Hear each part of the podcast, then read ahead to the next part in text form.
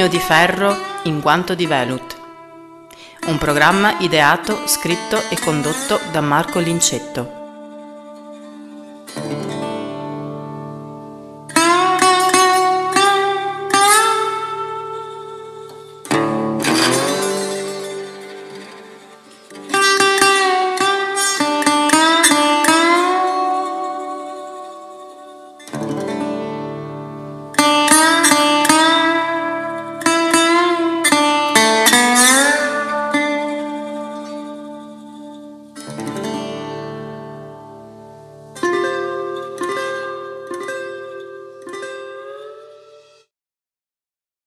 Questi anni, a partire dal 2020, sono anni di grandi anniversari. Sì, perché fra il 2020, il 2021 e il 2022 ricorrono i famosi 50 anni. 50 anni da cosa per quanto riguarda la nostra passione della musica? Da alcuni dei più grandi dischi prodotti di tutti i tempi. Fra la fine degli anni 60 e l'inizio degli anni 70 c'erano due poli due centri mondiali della musica, uno stava nella West Coast americana e uno stava in Inghilterra. Oggi ci concentriamo evidentemente sulla West Coast americana. Infatti, fra il 1970 e il 1971 usciva uno dei dischi più celebri e celebrati di quello che noi potremmo chiamare il West Coast Sound, ovvero il primo disco di Crosby, Stills, Nash Young, detta così non rende esattamente l'idea di cosa si trattava. Infatti sarebbe più corretto dire che era il secondo disco di Crosby, Stills e Nash con l'aggiunta di un giovane cantautore canadese all'epoca assolutamente quasi sconosciuto che era Neil Young. Il primo disco di Crosby, Stills e Nash aveva avuto un successo veramente importante, quindi il secondo era attesissimo. Eh, c'è da dire che eh, i nostri beniamini erano e sono eh, personaggi molto molto attenti, molto meticolosi e quindi affrontarono la produzione di quel secondo disco con eh, un piglio addirittura maniacale per quanto riguarda l'ambizione al perfezionismo.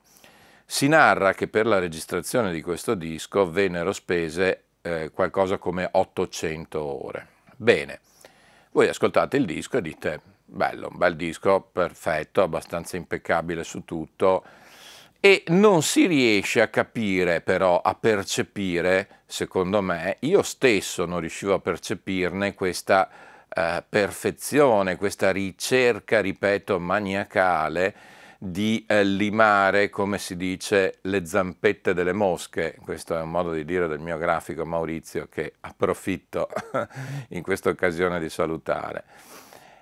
Questa, questo impegno, questa potenza di fuoco spiegata e dispiegata per questo disco, la si può apprezzare ascoltando questo, questa versione. Allora ve lo faccio vedere intanto qui ve lo faccio vedere anche aperto, poi andiamo a analizzarlo. Come vedete è, eh, è déjà vu, però non è déjà vu. Déjà vu è noto per una foto di questo tipo, però un po' differente. Nella versione originale c'è anche un cane. E soprattutto per il fondo, il fondo che è di un marroncino scuro.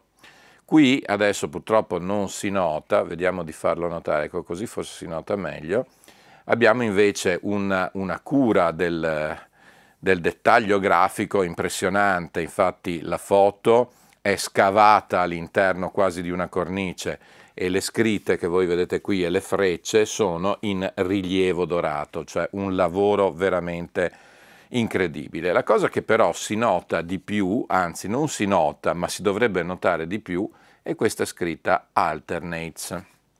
Ebbene, questa è una versione incredibile che è uscita l'anno scorso, nel, nel 2021 per l'appunto, e propone per l'appunto una serie di eh, versioni cosiddette alternative. Voi direte cosa c'è di strano? In molte, in molte occasioni, con molti dischi vengono proposte queste edizioni particolari. Questa però è strutturata eh, in modo da far eh, apparire in realtà tutta la grandezza del disco originale e la grandezza comunque di questi musicisti. Vado a spiegarmi. All'interno di questo disco di fatto è replicata la tracklist, quasi perfettamente la tracklist della versione originale. Sono alcuni piccoli spostamenti, purtroppo manca nel, nel finale Country Girl, che viene sostituita da uh, No You Got to Run, inedita nella prima versione, ma per il resto è sostanzialmente lo stesso disco, ma appunto composto da versioni cosiddette alternative, ovviamente remixate o rimasterizzate a seconda della bisogna. Cosa ci mostra, cosa riusciamo ad ascoltare in questo disco? Io ho fatto un confronto comparativo evidentemente traccia per traccia. Di fatto in questo disco vengono proposte delle versioni, eh, potremmo definirle così, più live. Cosa vuol dire questo? Meno perfette? Assolutamente no, perché questi sono musicisti pazzeschi, sono musicisti dotati di qualità musicali veramente sopra la norma. Però le versioni che noi notiamo qui sono veramente caratterizzate da un approccio più diretto, meno cesellato, meno rifinito, con gli aspetti ovviamente positivi e ammettiamo che ci siano anche negativi. Facciamo subito un confronto con, beh sì, io adesso sto per dire con uno dei brani più celebri, qui in tutto questo disco sono solo brani celebri, quindi Facciamo il confronto con la traccia 2 e si fa prima del lato A, che è Teach Your Children. Nella versione, eh, diciamo così, originale, pubblicata primigenia, abbiamo una versione molto, molto lucida, cioè questo assolo alla pedal steel guitar di Jerry Garcia che la impreziosisce moltissimo e c'è una eh, un impianto di arrangiamento abbastanza articolato. La versione che invece viene proposta in alternate è una versione puramente acustica, chi- chitarra e voce. Molto diretta, la, lascia quasi intendere eh, che fosse una sorta di assaggiamo il brano, vediamo come viene. Infatti, intelligentemente, alla fine del brano hanno lasciato la, la battuta di David Crosby che, che chiede as it sounded, cioè come suona, come, come, suona questo pezzo e lì probabilmente si riferiva proprio anche eh, all'impianto del pezzo, no? alla struttura che poi verrà rielaborata, riarrangiata per come la conosciamo nella versione definitiva. È meglio l'una o è meglio l'altra? È, mm, vuoi più bene al papà o alla mamma? È veramente impossibile dare un giudizio uh, di merito specifico, perché si tratta di due cose molto differenti per certi versi, che mostrano due facce dell'artista, due facce altrettanto importanti. Se vogliamo, queste versioni alternate sono forse quelle che mostrano la faccia più diretta, la faccia live. Ecco, questa direi che è una chiave di lettura interessante i brani che noi vediamo e ascoltiamo in questo disco Alternates sono qualcosa di molto simile alle versioni normalmente eh, suonate, eseguite sul palco, mentre nel déjà vu originale a questo punto si nota una uh, ricerca, un lavoro di fino, un lavoro anche di incisione particolare. Ricordo che eh, questo è un disco multitraccia, per l'epoca non era una cosa così frequente, dove ad esempio ciascuno dei nostri quattro, tranne che nelle parti corali, eh, canta eh, e registra autonomamente da solo in, in una seconda battuta rispetto alla base.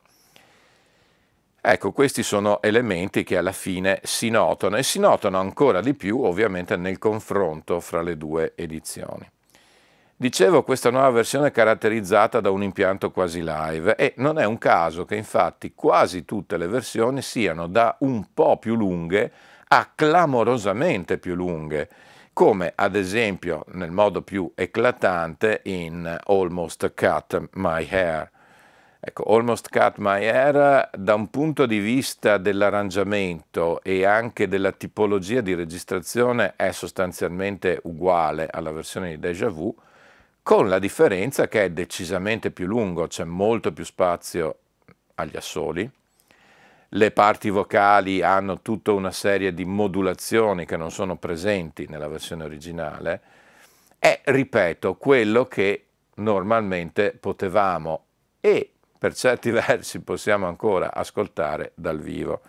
Sì, perché io di recente, credo 4-5 anni fa, ho avuto proprio la, la fortuna di sentire eh, Crosby, Stills e Nash dal vivo a Padova, eh, un concerto leggendario dove nonostante gli anni e nonostante anche le malattie, eh, insomma, fisici decisamente provati dal tempo e dalle esperienze, sono riusciti ad offrire alcune prestazioni veramente memorabili, pur eh, concedendo qualche leggera scivolata di tono. Tornando all'analisi del disco, abbiamo parlato di Almost Cut, abbiamo parlato di Teach Your Children e parliamo di Helpless. Helpless, questo brano di Neil Young che poi verrà inserito anche nel suo disco solistico, eh, anche qui è leggermente diverso, anche qui si sente la eh, graffiata, la zampata di, eh, del nostro Neil Young, tipicamente del Neil Young live. Si tratta quindi di un disco decisamente imperdibile. È imperdibile, torno a prenderlo anche, ripeto, proprio per questa confezione assolutamente elegante, per le, per le foto riportate all'interno e ovviamente per quanto riguarda la consistenza tecnica del disco. Stiamo ovviamente parlando di un 180 grammi, eh, ma un 180 grammi stampato molto bene, perfettamente planare.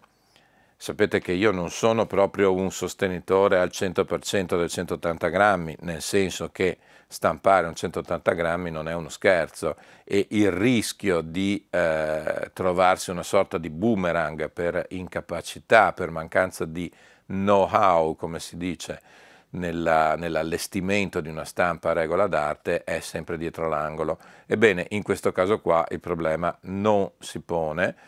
Il disco è masterizzato forse nel più autorevole studio dedicato a questo scopo, cioè la masterizzazione dei vinili, non solo ovviamente, ma anche e soprattutto, che è lo studio di Bernie Grundman in California, quindi insomma il top assoluto.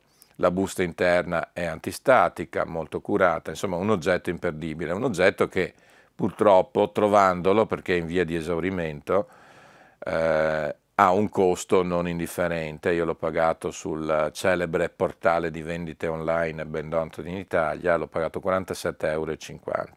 Del resto si tratta di una tiratura limitata, limitata ovviamente all'ambito siderale di interesse di questo disco, ovvero 20.000 copie.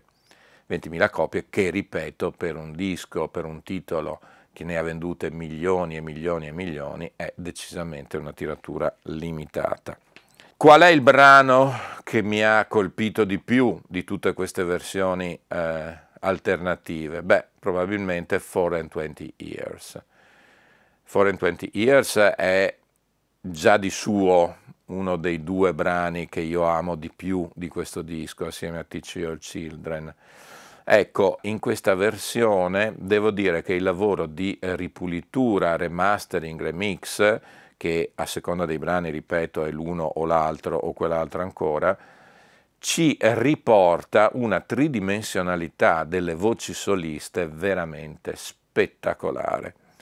E in questa versione di 420 Years la voce letteralmente si tocca, è scolpita in modo assolutamente perfettamente tridimensionale all'interno dell'ambiente d'ascolto. E quindi mh, mm, merito assoluto ai tecnici che hanno fatto questo lavoro. L'unica pecca, che peraltro è una pecca che riguarda anche la prima versione, è quella relativa ai cori. Purtroppo i cori di questo disco, come quasi tutti i cori dei dischi dell'epoca, erano figli dei cori dei Beatles dal punto di vista tecnico. Ovvero questa abitudine sicuramente interessante dal punto di vista esecutivo, cioè eh, sicuramente era un modo perfetto per loro di interpretare queste parti, ma dal punto di vista tecnico lasciava un po' a desiderare. Praticamente i cori venivano fatti con questo gruppo, questo ensemble vocale, in questo caso quattro elementi, eh, disposti a semicerchio attorno ad un unico microfono cardioide. e questa cosa qua a me ha sempre lasciato un po' di amaro in bocca, cioè sentire una ricostruzione stereofonica, in questo caso veramente spettacolare, cadere brutalmente in questa piccola buccia di banana, di questi cori monofonici, eh, con una gamma media molto proiettata in avanti, assolutamente focalizzati al centro, eh, insomma stride un po' con tutto il resto dell'impianto sonoro del disco. Però, ripeto, questa era veramente una moda, una consuetudine tipica di quegli anni, fra la metà degli anni 60 e la metà degli anni 70, eh, che ci portiamo dietro e su cui evidentemente c'è ben poco da fare. Un'ultima nota importante è in realtà relativa all'organico di base di questo disco, perché sì, è il disco di Crosby, Stills, Nash Young, però in copertina, seppur con un carattere leggermente più piccolo, sono giustamente riportati i nomi della colonna portante ritmica del disco, ovvero il batterista Dallas Taylor e il bassista Greg Reeves. E con questo direi che abbiamo veramente concluso l'analisi eh, a confronto, seppur sommaria, di questi due capolavori. E dico non a caso, ripeto, due capolavori perché è lo stesso disco, ma è anche un disco profondamente diverso. Considerazione finale è proprio questa, di carattere generale, sulla bellezza della musica. Qui abbiamo dei brani che sono veramente gli stessi brani, ma interpretati in modo molto differente, che riescono quindi a diventare qualcosa di diverso, pur, ripeto, eh, avendo le stesse note, gli stessi testi. Ecco, questo è il bello della musica, questa sua mutevolezza, questa sua estemporaneità, questo suo essere hic et nunc una cosa differente, addirittura magari nello stesso momento eh, logistico com'è la seduta di registrazione di un disco.